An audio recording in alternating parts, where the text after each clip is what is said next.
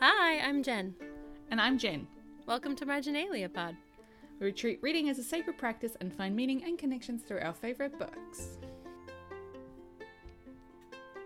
I would like to begin by acknowledging the Guringai and Darug people, traditional custodians of the land where I am recording today, and pay my respect to their elders past, present, and emerging.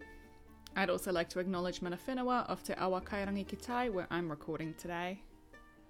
Hello, happy Mother's Day. We're recording on a Sunday. Thank you for accommodating me and my cold. That's okay. I also have a cold because everybody is sick right now in the universe, I think. Lame. I'm going to sound congested the whole time. I blew my nose so hard at soccer practice this morning that I almost fell over because I was so dizzy. I was like, why is this happening to me? I've got my lemon ginger tea, so that'll heal me, right? I love this. It should heal you. I've got Hydralyte Mm-hmm. and white jasmine and oh, here it comes, here it comes. Disembodied hand. The disembodied hand. Yay! We stand. Thank you, disembodied hand. Jen says she's relieved that you've come back from walkabout. Yay. we love it. Thank you. What? It's meant for sitting. Oh, Simon's making fun of me because I'm wearing my heating pad in the chair. It has a Velcro Aw. strip. Keeps me warm. It's great. Like you can just carry it around. Like I'm all forever tucking my wheat bag like into my pants, you know, like into the waistband. I mean, this one is definitely, it has a cable, but it's a long one. And I can sit with it. Like, it's meant to be slept in, so you could, like, put it on you when you sleep. And then if you roll over, mm. it's still, like, on that part of your body. And there's this really, I will put a link in the show notes because I feel like this is the best heating pad in the world.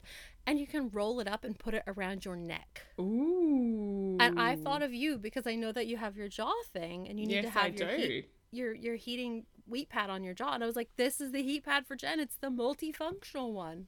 That sounds So- amazing. Yeah. It is amazing. I will have to see if I can get you one for your birthday because I feel like that is one of the best things that a person could have. Is an, I was like, look, we're in our thirties now. We need heat. We need a heating pad. It's just What I do sometimes is put a scarf around my head with my heat back in it, and then I look Mm. like a year older prospector with a sore tooth. You know, how they always used to do a bandage in like cartoons. Yeah. I love Yeah. that. I knew exactly what you meant when you said ye oldie prospector with a sword tooth. Oh. Well, what sparked joy for you this week? Well, I think the most joyful thing was that my husband came back from his walkabout. he didn't actually go on mm-hmm. walkabout. I just think it's really funny because he went and did the Larapinta track, which is a very famous Australian bushwalking track, apparently. And his mom and dad really wanted to do like a family holiday with their, like, them and their two kids. And they hadn't done anything together, the four of them, since the year 2000 when they were in Turkey together. So it was a really big deal for both of the parents as well as both boys. And I mean, boys both of their sons, who are men in their 30s. Um, so they went and did the Larapinta track and they did the glamping option. So, like, they had guides that took them there. And I just, I, he had ser- like phone service for parts of it. So I got a lot of pictures in batches. And, like, he had a little satellite communication. So I knew he was safe at all, all times because, you know, we all have anxiety. But it was just really nice to have him home. Like I just really missed having him around. So he's home. He had a great time. He only has a few blisters. And then the day after he got back, we got to have our makeup anniversary day because our actual anniversary was the day that our cat had to have emergency surgery. so we went out for brunch and then we went and bought some camellias for our garden and it was just a really nice day. And the cat is out of bathroom quarantine. She's better too. We love it. It's very good, yes. Um how about you? What sparked joy for you this week? I had a very intense week, and so things were just a lot all of the time. But this morning, I just had a really chill morning. I didn't set an alarm.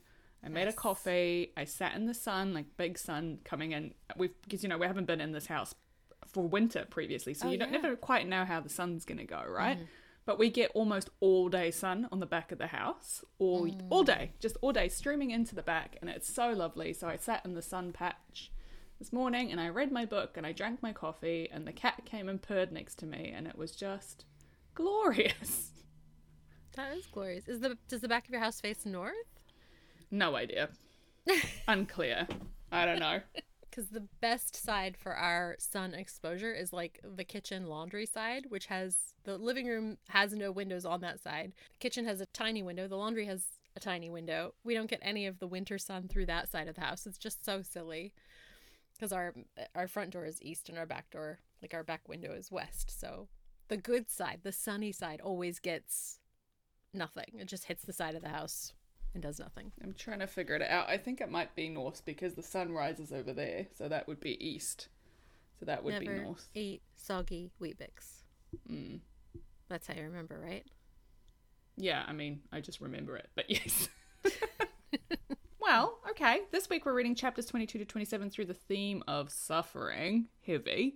Do you have a story for us? Oh, I do. Um, so I, obviously, being a human and having a human body, uh, I think suffering is just part of the human condition, which is some kind of nonsense, but there it is. So I wanted to like look up what suffering was and like look at it in a way that wasn't just my own personal suffering. But then I thought I do need to tell a bit of a story. So I did a bit of both. So um, the root of suffering, you know, it, it sort of means to allow to occur or to be made to undergo or like to bear something, to endure something, or to permit something or to allow something. And then I came across this phrase which really stuck with me, which was the patient enduring of pain, loss, or inconvenience. And I thought that's what suffering is. Like it's it's a subjective concept for sure. There and, and if you think about it like we have pain, but if you say, Oh, I've got pain, it seems like really sharp and present and like semantically short, right? But suffering implies length, duration of time, and also it seems to suggest like patience, right? If you say, Oh, I've got a headache, then it's like, oh, it's over as soon as the Panadol kicks in. But if you say you suffer from headaches, then you're like a grim soldier of the pain wars trudging through your latest tour of duty, right? Mm-hmm. There's more implied length and like fortitude required. Because we as a society have some definite parameters to what suffering can be, I would say being in pain, going hungry, being unwell, being uncared for, those are all like definite things that we can agree on as people are causes of suffering.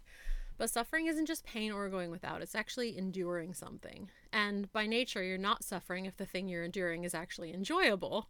So while I joke that I suffer on my runs, and they are sometimes very hard, I don't actually suffer from them because I love them. The sore muscles afterward, that's definitely suffering though, especially when it drags on for days.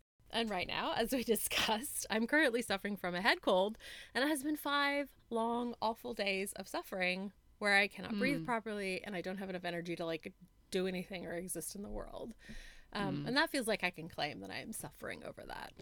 I also wanted to talk a little bit about how socially suffering is this like romantic concept. We sort of imagine like Juliet suffering and Romeo suffering, and then you know, like it's it's something you see like oh she suffered and pined and her heart broke and she wasted away. But in like reality, suffering is really boring. It is super boring to suffer. I was thinking about the worst of my suffering, and I think that probably having anxiety was one of the worst periods of my life where I- I just was not able to do stuff. So I would be stuck at home, staying home because my anxiety was too overwhelming to let me go to an event that I'd been looking forward to. That's just boring. There's nothing romantic about that. Um, being tired and sore and scared all of the time is just a drag. So I think suffering is also a drag. Like we might think it's romantic, but it is a drag. Um, and now onto the personal component. Um, I have been present in some palliative care situations, so namely my grandfather who died when I was 19. The day before he died, he was an incredible amount of discomfort. He was beside himself with pain. And when he slipped into a coma, it was almost a relief. There was no way of really knowing if it was a relief from his suffering, but we lied and told ourselves that he wasn't hurting anymore. Maybe because we were attempting to mitigate our own suffering. Mm. After his death, that same morning, my younger sister and I took a walk down past the school. It was the same route I'd walked a million times as a child. I knew every house and tree and spray painted curbside number by heart. The hills around us were a nice cool green, capped with the autumn dulled brown of dead grass. But just over the biggest hill, the sun had broken through the fog and rain and mist, and there was a perfect patch of blue sky and a piece of a rainbow. It was so cold that our breath clouded in front of us, but we stood there for some time looking at that rainbow, feeling our feelings, just two sisters suspended momentarily from suffering. I think that when we have suffering, we can only really make meaning of it by acknowledging that it exists, but that it exists around the other moments in our lives. And that it is not the only thing in our lives. There's everything else around it too. Yeah, it's interesting because that was the first thing I thought of as well when you were talking through that is this idea that people talk about death often and they'll say, well, at least he's not suffering anymore. At least they didn't suffer. You know, it was mm. quick, they didn't suffer. But if it's something like cancer or something that requires a lot of treatment, there's this thing we tell ourselves at the end that the suffering is ended, but it is almost a transfer because the suffering isn't over for those who are left behind, right? This is a grief is an ongoing suffering and Yeah. we've spoken about it before how you the grief never really goes away. The suffering really never ends. The missing doesn't stop. You just grow around it. Your life continues Yeah. around it. It just becomes part of who you are. And I think you're right. It is just part of the human condition because we feel so much. We're always going to suffer. It's impossible Thank not goodness. to. Yeah. And there's that great bit in The Fault in Our Stars, which, you know, Hazel and Gus are arguing about the nature of suffering. And, you know, she's saying, I can't remember which one of them takes which position, but like the concept of chocolate and broccoli. Like, chocolate doesn't taste any better because broccoli exists. Like, joy isn't any better because suffering exists. They're not tied to each other in that way. But I think our brains really want to trick us into believing that suffering is the most the biggest thing. And I think that's part of why I hold on to that walk with my sister so much. I can't remember anything else about that day, but I really remember that walk. Just the two of us. It was cold and they had there was this rainbow. I think it mm. was a gift that I was given that to remember because normally our brains are like, "Oh, hang on to the hurty bits because that we have to prevent that from happening again." you know. We're predisposed to pay attention to suffering because it teaches us to avoid more. It also mutes the joy, right? I'm just thinking of depression, which is something I have mm. suffered, haha, from my basically since I was 13, 14. Yeah. And the way that when you are severely depressed, you forget what it's like to not feel that. You forget what it's like to mm. feel joy. The world is just kind of like in black and white, right? You forget color, you forget happiness because all you have is this weight. It is hard to get that joy back. But it exists. I definitely feel like mental illness is one of the biggest sufferings that we we have to deal with and just acknowledging that it is a real physiological thing that people go through. Yeah. Yeah, definitely. But there's also lighter ways that we talk about suffering, right? Like like you were saying, suffering through a run or suffering through a meeting that I don't want to be in or things like that. there are there's a scale. Yeah, and I, I love to use it hyperbolically. Like I love to be like, oh, how I suffer when my kids don't put their shoes Yeah. in their shoebox Yeah. and I have to do it. Like I am the queen of being melodramatic, but I'm very tongue in cheek about it. Like I wouldn't want to, you know, denigrate anyone's actual suffering, but also I love to be as campy and hammy as possible whenever the the occasion arises. It reminds me of the nurse in Romeo and Juliet, how she's like, "Oh, how I suffer." yes, exactly. I am Mia the cat. Always. okay, well, shall I do our chapter summaries and then we can get into the suffering of this section? Yes, please. Blue makes another attempt to get into Jesse Dittley's cave by cleaning up his yard. Noah goes very dark and scary and she has to pull the plug again, but it doesn't work. Luckily, Jesse Ditley is pretty good with a curse adjacent events and stops Noah with a mirror. Blue stays to have dinner, learns more about Jesse's family curse, but ends up worrying Calla and Gansey. At 300 Fox Way, Blue mentions Jesse Dittley is on the church watch list. Adam immediately divines that one of them is on it and forces Blue to admit who it is. Later, Gansey returns to fetch Blue away for a nighttime drive, and it's magical until Henry Cheng sideswipes it and halfway ruins it. The Gangsey all reconvene at the Dittley cave and go inside, and there they find a tomb. But it isn't Glendower, it's a woman, not asleep, not dead, but awake. Bum, bum. I love this section so much. It feels like they are all suffering so much, especially at the end when they're going into the cave and they're like really uncertain. It does feel like a trial of endurance, right? Yeah, it does. And that's interesting because it is a quest, right? And what are quests if not trials? Oh, absolutely. I mean, this is why people do marathons, right? Because we're not pilgrims anymore. Yeah, ultra marathons, ridiculous behavior. I will just say for a lol that Piper's suffering to be in this place she doesn't want to be in It's quite funny. And like so she she has this suffering, like she suffers through it because she doesn't want to be here. Mm. She comes up like she's bored so she finds something to do, which is reading these reports and then ultimately that is a bad thing. That ends very Yeah. badly for Colin Greenmantle. It absolutely does. Like his his insistence that they go play, I don't know what, the bucolic life. She's just bored. She doesn't want to be there and she's letting him know, but also she's still going because, you know, if she didn't want to be there, she really wouldn't. but she is bored and she's finding things to do. And yeah, it's going to be fairly catastrophic. Yeah, and I love how her chapter starts with "I'm very angry at you," right? And then Blue's chapter starts with how she's very angry, and then Gansey's chapter also has that anger straight off the bat. It's just a really Yeah. lovely angry section. They're all very unhappy. Um, and I thought that Blue's anger was mirrored in Calla's from the night before when she was like, "You cannot come back with me. I am not. Do not get in this car with me. I will say something I will regret." Like her, all of her worry and rage, all of her suffering comes out as rage, right? Mm. yeah, Like she can't just sit there and take it. She's a firecracker. She wants to go off. yeah.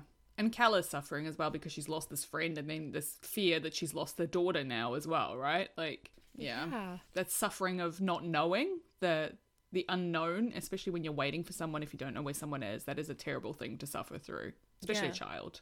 the uncertainty of it, right? Because there's mm. it's just endurance, but there's no end. You don't know when you're going to stop and get that relief. You don't know if that suffering will end or if it'll always be a question. Interesting as well that the Greenmantle's entire point of being here is to inflict suffering on the Grey Man. He wants him to suffer, right? He really does, and he's so salty that he can't actually do it. He's like, "Here I am, and the thing I need is gone. I need this Yeah. this psychic so that I can take her away from the gray man, and yet she's gone." They even filed a missing person report. On pa- yeah, so on page about it. 172. He's like, How am I supposed to destroy what he needs when it's already gone? It's like so funny. But then I love also that he says on page 173 there's nothing like paperwork to make a man feel oppressed, which I feel is like summing up corporate life in a single sentence. Oh, it's beautiful, and it's even more insulting because you know that he's not reading it. Like I'm sure that the gray man knows he's not reading it. Mm. Like he's not stupid, and you just know this is the version of a TPS report that Colin has enacted in order to make people feel terrible. He probably does the same thing with Latin homework, right? He assigns it but never marks it. Yeah, true. 100% it's about control and making people suffer. Yeah, because he likes having that, and I think suffering can be a tool, like inflicting suffering can be a tool of oppression for sure. And this is something mm. that Colin's really good at, and Piper as well, to an extent. Mm, yeah.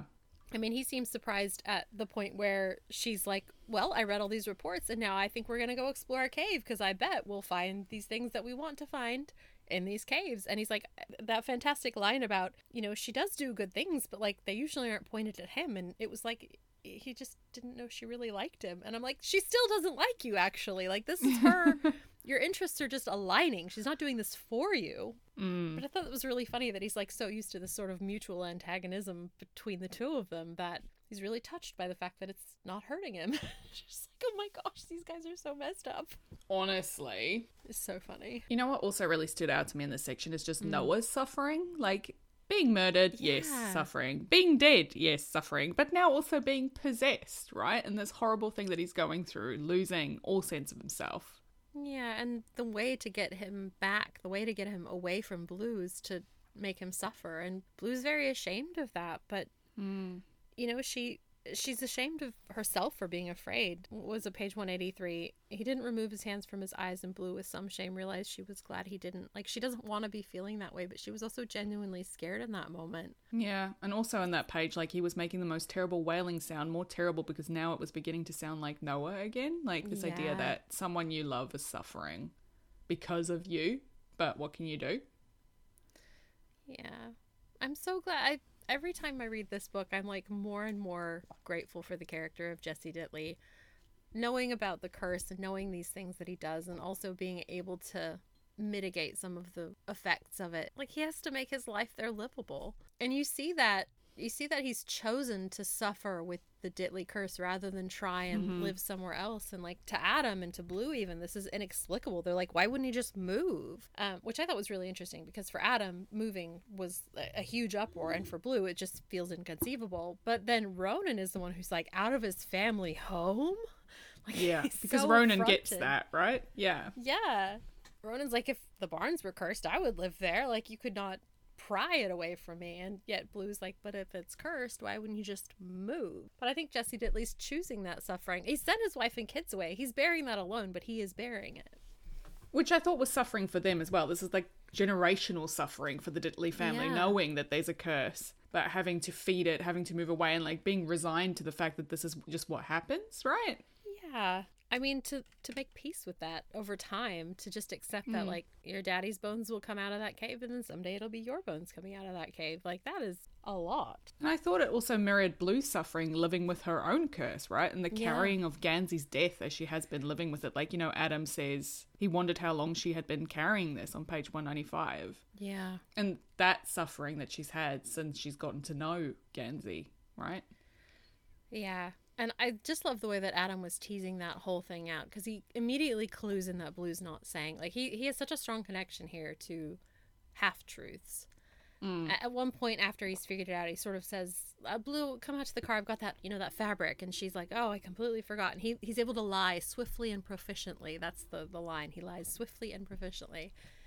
Um, and Blue's not able to. Like, she's unable to keep this completely away from Adam, who's so astute. Um, And he insists on having his share of that suffering, which I thought was really interesting. And she tries to warn him. She says, "You can't unknow this." And he immediately jumps to uh, like his vision that he had, right? So he says it's your fault. If it's your fault, Adam thought you can stop it. Like he's immediately in solutions mode. He's like, "Yes, this is great. We can use the favor to solve this." Blah blah blah. But he is just so good at making connections. Like honestly, he is just working through it so methodically in that bit. Mm. It's really good how quick he is. But he's he's angry in his indecision, right? Like he suffers without the knowledge. He hmm. needs to know because, and I think part of it's that he doesn't want to feel left out, and he might even kind of be justifying to himself that he needs to have the information in order to like make the right request of Glendower when they find him and wake him up. But I think it's because he feels left out, and he doesn't want to feel left out. Like none of them want to feel left out. Yeah, he just needs to have all the information all of the time. I think it's a safety thing for him. If he feels like he mm-hmm. there's a part that he can't see, then he feels vulnerable and he can't have that. Um, Mm, for sure. let's talk about a kind of suffering that is your favorite kind, which is the yearning kind of suffering. Ah, the yearning. Oh, this this chapter was so yearnful. yeah. It's one of my favorite scenes in this whole series, and this is probably why this book is my favorite. This particular night drive, where she gets angry at the end, and they both just want to pretend that it could be possible. It just kills me. It kills me. Yeah, I love that part on page 200 when she said she had thought it was such a simple thing to avoid kissing someone when she'd been with Adam. Her mm. body had never known what to do. Now it knew. Her mouth didn't care that it was cursed. Like, it's so lovely and so loaded. And then just the suffering that comes through at the end, as you said, of this life that you dream about, but that you know is impossible. And I think Blue and Adam share this suffering and the way that they view Aglionby and the way life is easy for these boys, right? And Blue has this double or triple whammy, I guess, right? Where she already knows they're all going to part ways. She already knows that she's not going to live the life she'd been planning to live even before she met them. And she knows, even as she is closer and closer to Gansey, that he is going to die. Mm. So she gets no part in this future. And Orla at one point is like, I'm not going to stop you from calling him. I was trying to prevent you from breaking your heart, but go ahead and break it. And I don't think that that's necessarily like the right path to have taken or even the correct. I don't think that it would have worked, but it, I think Orla's intentions were good, but she just couldn't square that circle for Blue. Blue was always going to follow her heart. She was always going to be happier having loved and lost than never having loved at all, to trot out an old cliche. Yeah. Yeah. Which begs the question like, is suffering worth it? Is suffering how we know that we've lived? I mean, is it? I mean, some people suffer over really silly things to me, I think. I mean, you watch a show like Succession, for example, and they're all suffering constantly, but you're like, if you guys just like stopped being horrible people. It's not their fault that they're horrible people. It's the way that they've been manipulated their entire life by their father, who also has no time for them and thinks they're horrible people, but also acknowledges that it's his own fault. And I think he hates that. I just, I'm fascinated by Succession. I just love how everyone is horrible. Everyone is horrible. I can't watch it. I can read meta about it, but it just strikes me as one of those shows where like it's just too awful to watch. I've seen a few episodes and I was like, oh, maybe not for me. It's such great television, though. Like, it's the classic thing where you don't need to like a character, they're just very compelling. Like, if you're going to write horrible Yeah. characters, they need to be compelling. And I find them very compelling. Also, this is a tangent, but I found out that a lot of it is ad libbed. They just make it up. Yeah, they're all very good. This is the thing, they're all incredible actors. They're all incredible actors. this is a succession tangent because you know we're like every other podcast on air at the moment who can't stop talking about succession i don't even watch the show and i'm talking about it to loop back i mean there are a lot of people's sufferings and i'm like well just don't suffer just like Yeah. sometimes as a problem solver i'm like why are you wallowing and i find this especially with my kids i have to remind myself like they're kids and they don't have 38 years of resilience under their belts i have to be like oh right you're 11 and everything is literally terrible because it's happening to you for the first time okay back it up. Let's go through it. What happened? But in my Mm. adult brain, I'm like, but this does not matter. You don't have to Yeah. carry this. You don't have to hold on to this. Like you don't even you don't even need to pay attention to this. It's so not core. Have you tried yoga? have you tried just putting your headphones in when annoying people start talking? This works for me. I still haven't learned that lesson. I still still haven't learned that lesson. Yeah, Aw. it's an interesting one. I would say that I do think that we all suffer in different ways and we choose like not to victim blame, but I do think we choose the crosses that we bear, right? yeah yeah for In sure. In a lot of ways. We choose the level of suffering that we engage with. Often like suffering happens regardless of whether you want it or not, you know, circumstances outside of your control, but I think on a minute level, we have these little sufferings every day. But I would argue that that those sufferings are what make life worth living because it's what makes you feel alive. I don't think you can appreciate the highs without the lows. yeah. So you are broccoli has to exist in order for chocolate to taste good. Correct. Okay. Otherwise, what do I have to compare it to? Yeah, I guess I don't know where I fall on that spectrum. I am a joy seeker. I'm the person who always wants to find joy in everything or optimism or or solve the problem. Like I find solving problems really compelling. So when people have problems, I'm like, "Yes, it is my time," even though sometimes they just want to tell me about their suffering. Yeah, I guess I just think that joy always surprises me, I think is the thing, because I sort of always. It's not that I look for the negative or that I think life is terrible. I just think as a baseline, joy and happiness is not the goal. I think contentment is the goal, and you can be content without feeling joyful or experiencing loads of happiness because that's just life. So when you have these pockets of amazingness, it's like so much richer and so much nicer. Hmm. Hmm. Maybe I try and turn a lot of my contentment into joy by paying attention to it. I think that's kind of where I fall on that. Whenever I'm having a good moment, I like marinate in it a bit. And that's been really helpful for me because I otherwise I think I would be very stressed and anxious. And I certainly was before I figured out that I have to kind of learn to dwell on the good. But that was a lot of effort. I mean, and a lot of therapy. Like, let's be real. This is not a life skill that we're taught unless we have No. incredibly supportive parents and carers. A lot of us have to be taught it later in life or come to it later. I think it's just a journey as well, right? Like we're always mm. learning. We're always that's what we try to do with this. We're just always trying to learn and grow. So yeah, agreed. Mm. So glad we get to do this. yeah.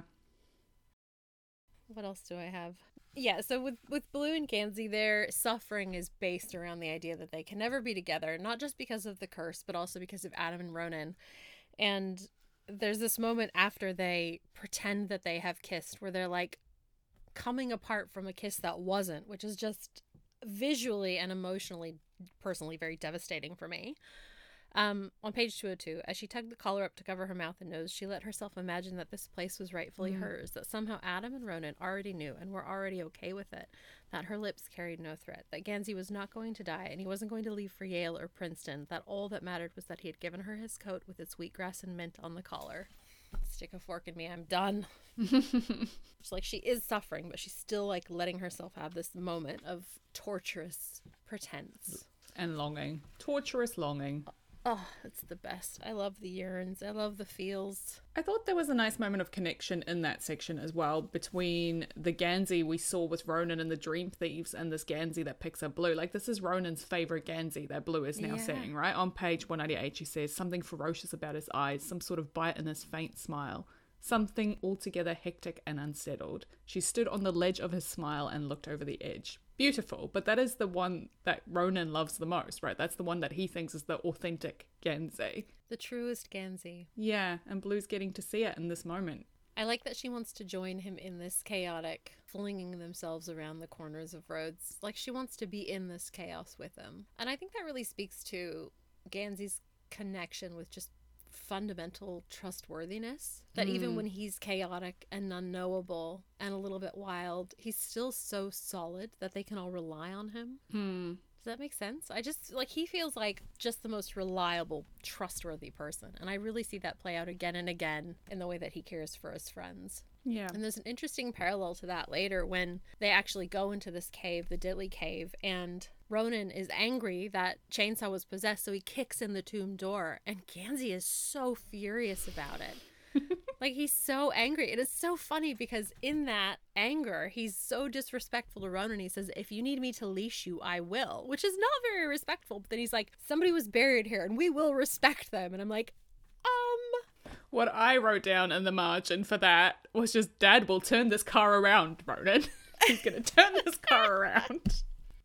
Um, another connection I saw was in that cave actually, just while we're talking about it, because I think the connection between Adam and Cabeswater has really set him up and helped him manage scary things in a lot of ways because he recognizes what's happening in the cave Yeah. right like there's this moment where they don't really understand and there's there's fear and there's uncertainty and he says on page 212 i vote we go on i think the frightening is a side effect not the intention which is exactly what Yeah. um, Cabeswater has been doing with him all along like these immensely scary things have been happening but it wasn't meant to scare him Yeah, and you know he's he's working through that at the beginning of this book where he's like, it only ever wanted him to understand. mm.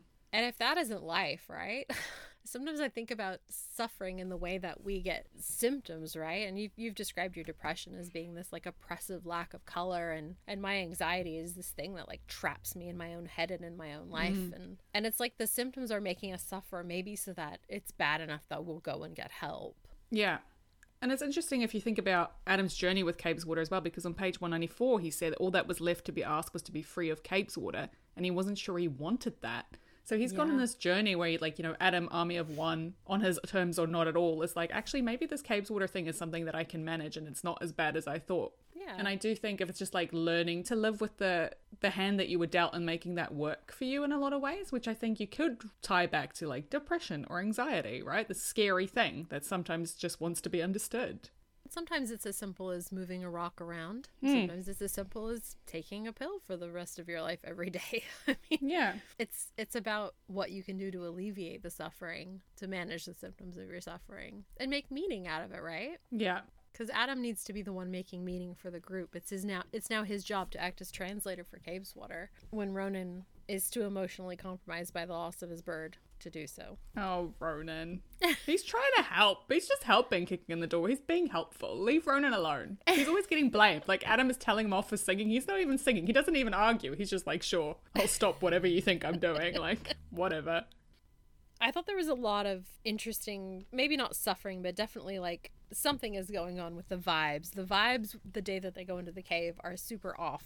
And I feel like I've experienced that or a similar thing so many times when you're really looking forward to something and like it's the day, it's here, and like it's all flat. Everything feels flat and awful, and like you haven't slept and you're exhausted, and you're just like, this is supposed to be a great day. Why do I feel so crappy and average? Mm. So there's suffering in that that you're supposed to be excited for things when they happen, but sometimes you're just tired. You can't help it. Yeah, totally. Just really unfun. When the expectations don't live up to the reality of something, right? Especially when you've been waiting a very, very long time for it. Um, I want to talk about a little interesting intersection between connection and suffering in the Jesse Dittley photo album because I really love this whole series because I also think family photo albums are going to be interesting and fun and like Blue. I'm always disappointed. So on page 185, with a sigh, he fetched a big book of photographs, the Dittley family album. It was the kind of experience Blue always suspected would be charming and intriguing, an insightful and secret peek into another family's past. It was not that. And then she goes on to describe that it's just like fishing trips and birthdays and blah, blah, blah. um, but in between stories of birthdays that went as you'd imagine and fishing trips that happened as fishing, tri- fishing trips do, another story appeared a family living at the mouth of a cave where something slept so restlessly that it peered out through mirrors and through eyes and fuzzed through speakers and sometimes made children tear wallpaper off the walls or wives rip out handfuls of their hair. And then the Dittleys have another couple of photos where they build a carport. And it's just so beautifully mundane, but it really does show that like even in the record of a normal workday existence, there is this suffering that is like coming through in these photographs. I mean, can you imagine having like wallpaper being ripped off by children and wives with handfuls of their own hair in a family photo album? This is dark. And very dark, very twisted.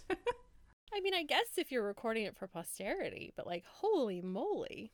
Just something about the record keeping of their suffering really struck me. They want to keep a connection to that so they know what they're living with.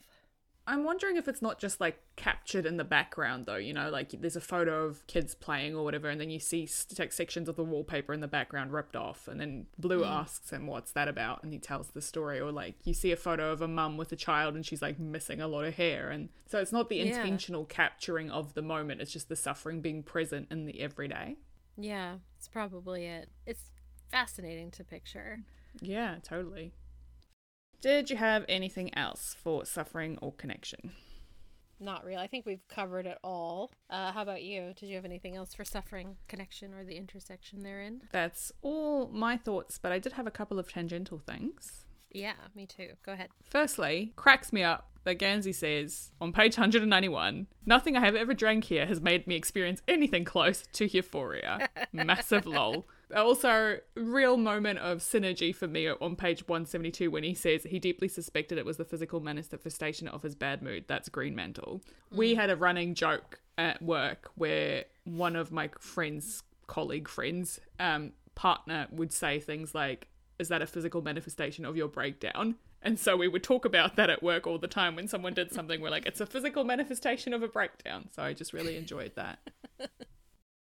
I did have one bit of suffering I forgot to mention. I'll just Oh, pop yeah? it in here. The end of Malory's suffering. Jesse Dittley has real tea. He has Earl Grey and Darjeeling. Bless him. I'm just so grateful that he does because Malory's quest for good tea feels like it's really important to him, and the his, his suffering is over in this respect. He has had good tea. Poor man. We've done it, team.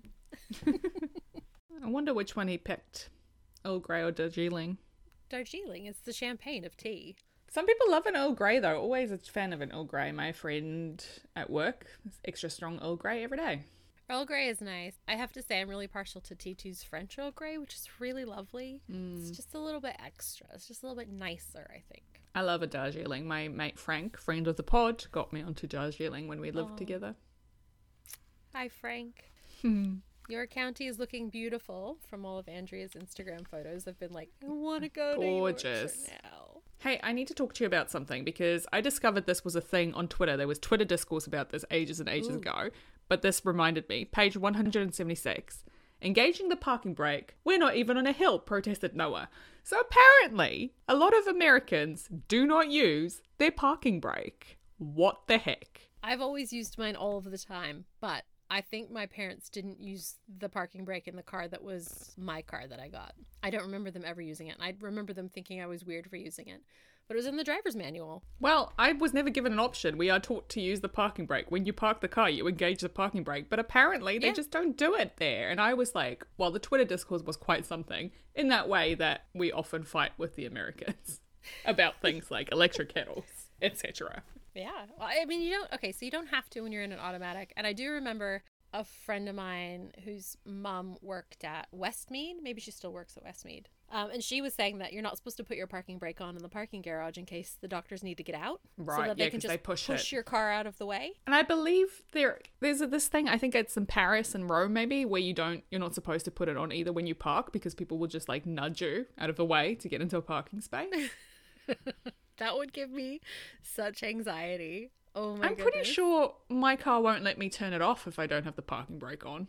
my car you can it's optional but if i want to take the parking brake off it will do it automatically if my if i'm in gear and my seatbelt is buckled Mm. it will automatically click off as soon as i put my foot on the accelerator and it's 2019 so that's fairly recent but i'm just in the habit of doing it When we were in Melbourne, we were driving my cousin's car, and if you didn't have your seatbelt on, the parking brake wouldn't disengage. right okay Anyway, it's totally a tangential thing, but it just stood out to me because I remembered that there was discourse. yes so i will say i do know some people who probably don't use their parking brake but i always use mine so i don't really think it's a thing Mm. My car will beep at you also if you have your parking brake on and you haven't taken it off it does let you disengage it but it will also be like hey your parking brake's on Mm. which is good because my other car the little one does not beep you and so sometimes i have driven off and been like why can't i go anywhere oh the parking brake Well, I've 100% done that. In my ye oldie car, pre electronic car, I definitely drove around with the parking brake on once or twice. I feel like this is a very blue conversation because Blue is very anxious about all of the like symbols and things that are happening in the car. I love that she calls it the strange bacon symbol. Um, that's rear window defrost, right? That's what that is. Yeah, that's it's defroster. Okay. Yeah, yeah, yeah. I thought that was so funny. Strange bacon symbol. I was like, I'm pretty sure that's a defrost because I have a newer car, and like I, my first car was from 1985, right? So it was a year younger than me. It didn't have all the bells and whistles. Like Yeah. the big thing about it was that it had power seats. Like this was a big deal. And mine now doesn't, but it has like 85,000 different settings, and I use about 10 of them. So I don't know what any of the lights are either. I don't go into the settings for my car. I don't care about those things. Like, there's so many rando things that it can do. I'm like, I don't need this. I just Yeah. need it to go when I tell it to go, which is great. I just know how to do the sport mode, and then that's all we need. On- onwards with our lives. Uh, we have the get down the muddy hill safely mode, which is very useful. Um, and we have, I think the best thing about my car is the adaptive cruise control, which like will come to a complete stop behind someone without you having to Ah. do anything. If you're in it, it's so good. Anyway, Yeah, I'm, car I'm with Blue on that strange bacon sim- symbol. She drove very slowly. Yes. Um, and I also love that Noah was like gripping the door handle in a way that seemed redundant for the already dead. Like, Noah, be a little bit more supportive, my friend. That is my mother and my car. Just giving her a shout out. She's got to hold the dash up, otherwise, it might fall off. The worst thing is when you drive with your mum and she's like stamping an imaginary brake. I'm like, what are you doing? I'm so insulted right now. I know I've never seen a corner that I slow down for, but I am insulted. Oh my goodness. You must have found my driving so slow because I am like very careful. Nah, I'm very unbothered by other people's driving. It really, I don't even notice, but I drive like a maniac. Anyway, fun times. If I'm in their car with them, it's fine. If someone else is driving my car, I'm like, you're doing it wrong. I can feel that it's wrong. Does that make sense? Because you like, you're Yeah. used to your own car, but other people's car, it's like, whatever. Yeah, Did you have any other tangentials? I did, but you know what? Too many. I just wrote down too many things. Let's just crack Yeah, on. I want to I want to cover a few some things that I thought were hilarious. Um, Colin Greenmantle continues to be an absolute walnut. Uh, on page 171, she stood beside the car wearing a dress that looked like it would take a wearying number of steps to remove. Like all of his assessments of Piper's clothes on are on how complicated they are to get off of her, which I think is hilarious because this is obviously their dynamic. And then on page 173, she led him through the garage and through a door that he had been unaware existed and up into the house itself. You idiot! You literally watched the gray man leave through this door two days ago. Doesn't retain unuseful like information. Okay. so annoying. No wonder Piper is reading these reports in the bath. I would too if I were married to this man. My goodness. Fair. Um, I love Blue and Ronan sniping at each other at 300 Fox Way after she was missing. Um, Yeah. Where he says, "I can't believe you aren't dead somewhere. You should be dead somewhere." And she just goes, "Thanks for your concern." And then later, "You guys have a death wish?" Ronan broke in. "That is dark. Am I on it?" "Some days I wish," Blue said. I love Blue and Ronan BFFs. I have to say, like on page 179, when she says, I get along with snakes, I immediately thought of Ronan. I'm like, yes, you do. You're great. Also, an interesting read from Adam in that section because he says, you know, it was a sign of Gansey's irritation over the situation after that exchange. And I'm like, oh, you're reading irritation. Irritation No. about caring? Fear? Yeah, I think he Adam is seeing irritation, but that's because he's used to fielding anger, Mm.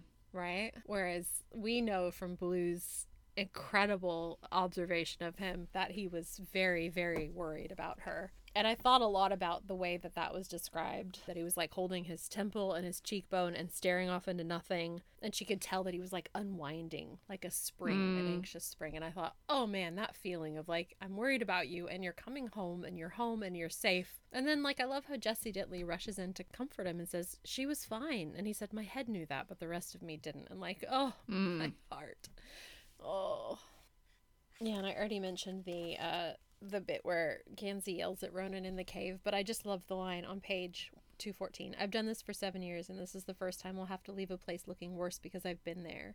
Don't make me wish I'd come without you. He has a standard. I really appreciate that he really cares about doing the right thing, especially because like I'm not a big archaeology nerd, but I love I love history and I love archaeology and I love like the different ways of exploring the world that was. But there are definitely some shady periods of history where, you know, especially watching stuff the British stole, where they just literally went in and looted cities for funsies. I just, I love that Gansey is really conscientious about the fact that he knows that he's treading on a past, on a history, and he wants to preserve as much as he can. He still wants to see it and explore it, but he doesn't want to invade. And I just, I really love that. Yeah.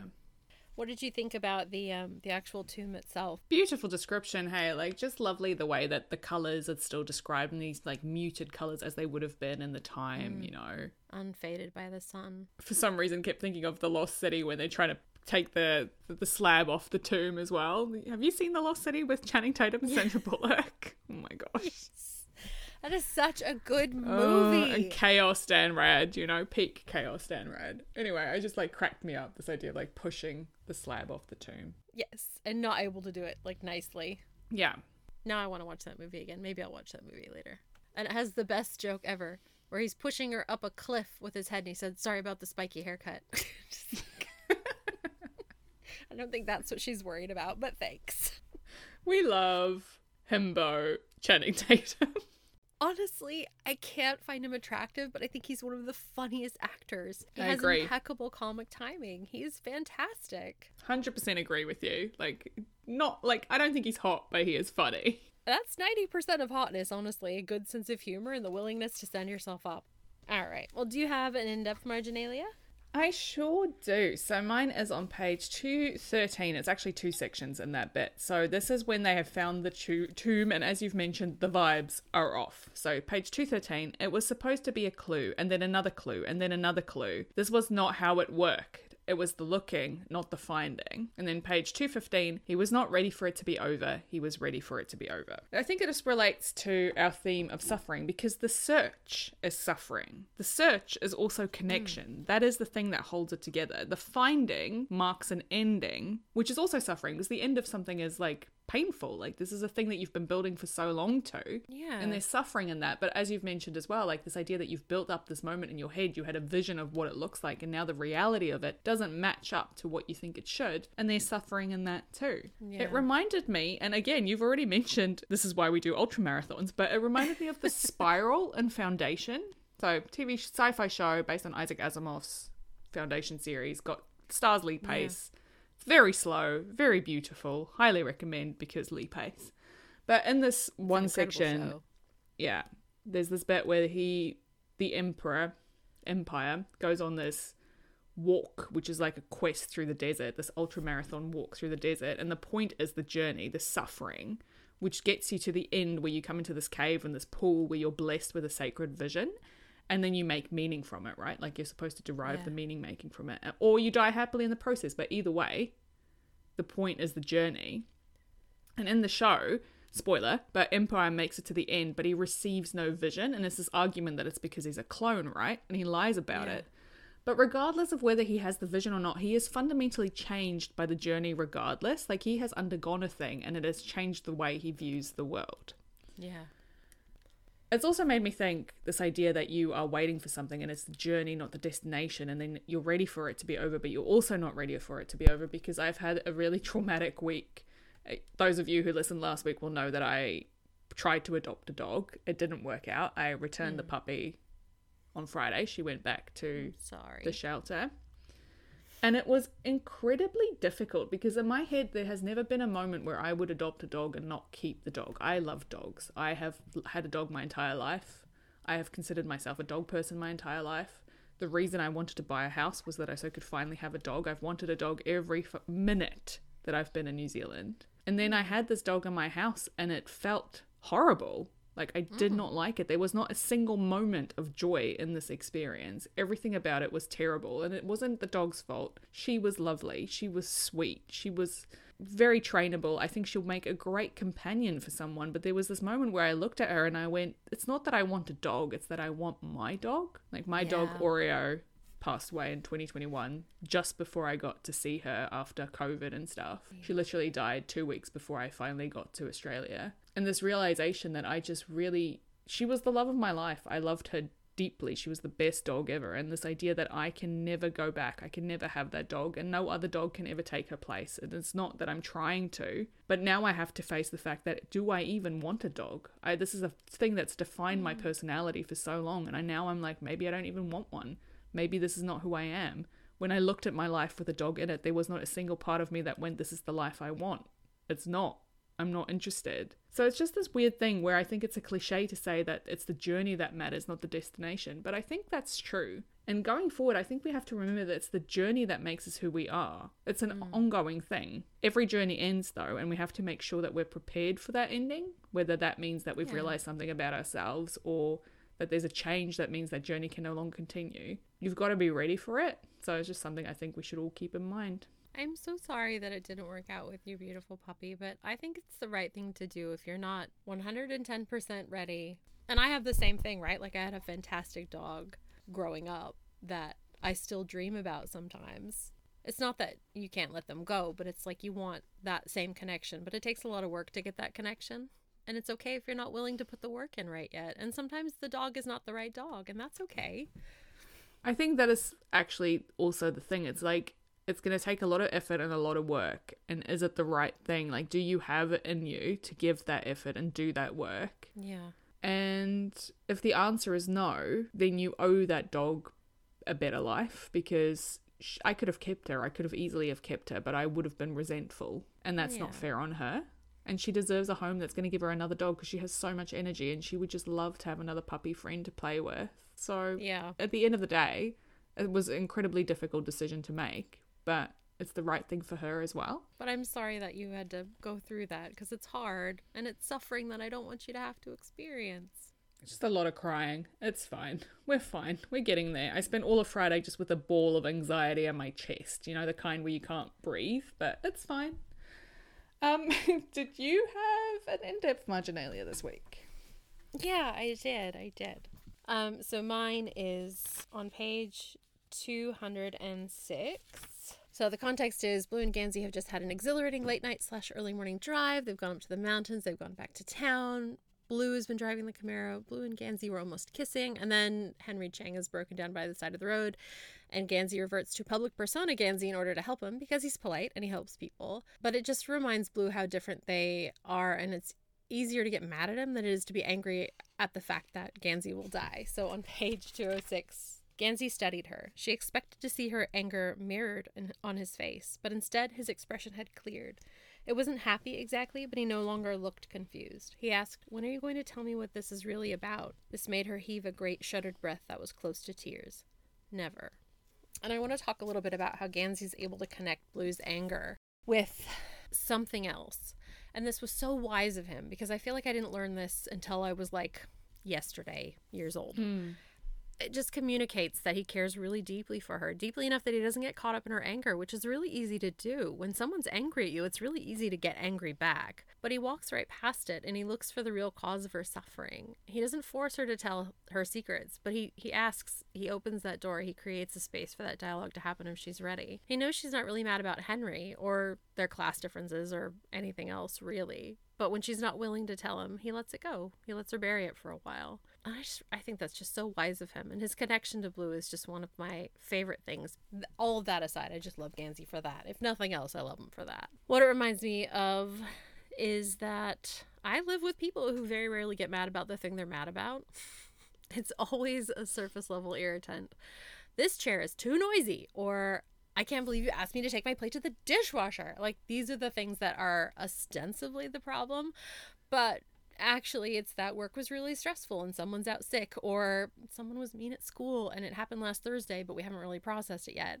Like my family are Polaroids and it takes a really long time for them to develop their feelings to make those connections to why they're suffering, but as a result of that I've had to learn to be less reactionary, less living in my own anger, which is a response that I grew up with. My parents were very hair trigger, very quick to anger and I grew up thinking that that was how you expressed feelings was to be angry but it's kind of forced me to sit back and be like, what's this about?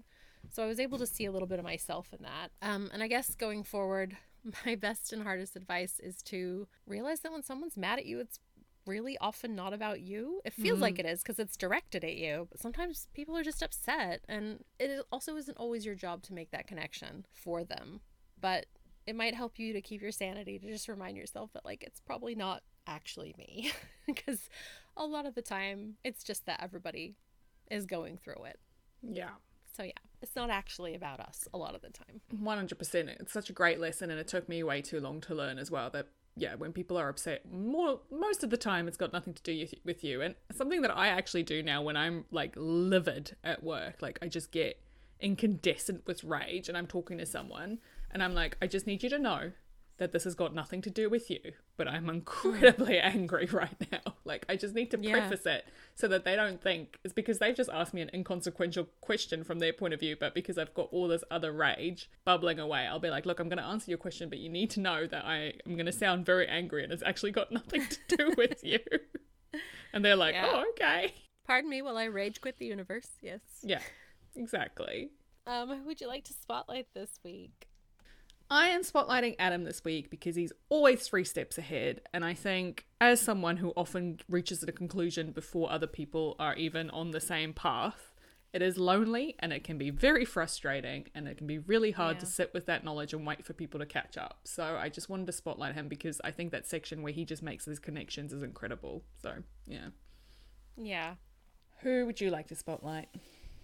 I'm gonna spotlight Gansey for loving Blue so much, for being scared that she's missing, for being able to check his own reactions to her anger, to see the hurt beneath it, to come and get her when she says, I'm not sleeping, come get me, like that. Yeah. I just find his patience and his care and his respectfulness and his gentleness just so lovely. We should all be a little bit like Gansey.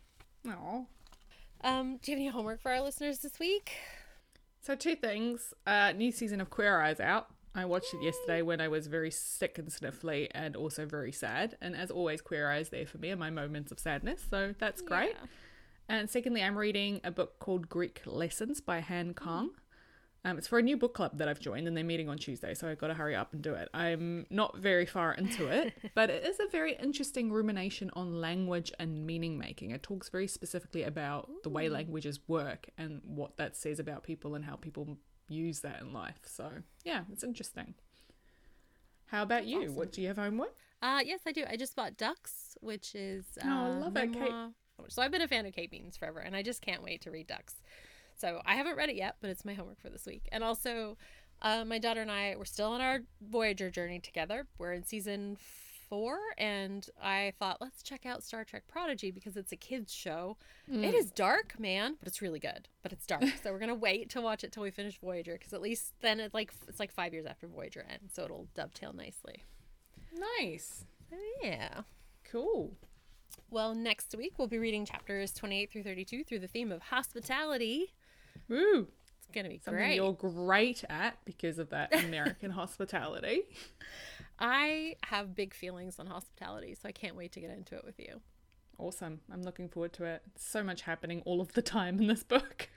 I know. I know. I think that's why I like it so much. It's like definitely the Act 2B book. Mm-hmm. It's all leading up Yeah. to the big finale, which I'm just pretending we're not going to talk about because I have a lot of feelings about that too. All right. Well, I'll catch you next week then. Yeah, thank you so much for potting with me, Jen. I'm sorry you're not feeling well, and hopefully we'll be all healed up for next week, yeah? Same for you. I hope you get rest and that your head cold leaves you alone. Thanks. I'll see you next See week. ya. Bye. Bye.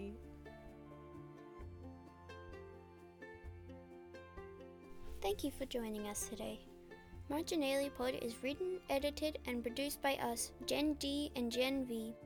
We'd love to hear from you. Send an email to hello at marginaliapod.com, check out our Instagram, or maybe dash off a quick review. You can also subscribe so you never miss an episode. Our music is by Scott Buckley, and the logo artwork is by Laura Cato. You can find detailed show notes for each episode and much more at our website www.marginaliapod.com. Special thanks to all the people in our various communities whose love and care sustains us. Without your support, we would be very sad little critters. We appreciate you. And to you, our wonderful listeners, thanks again for being here. We love spending this time with you.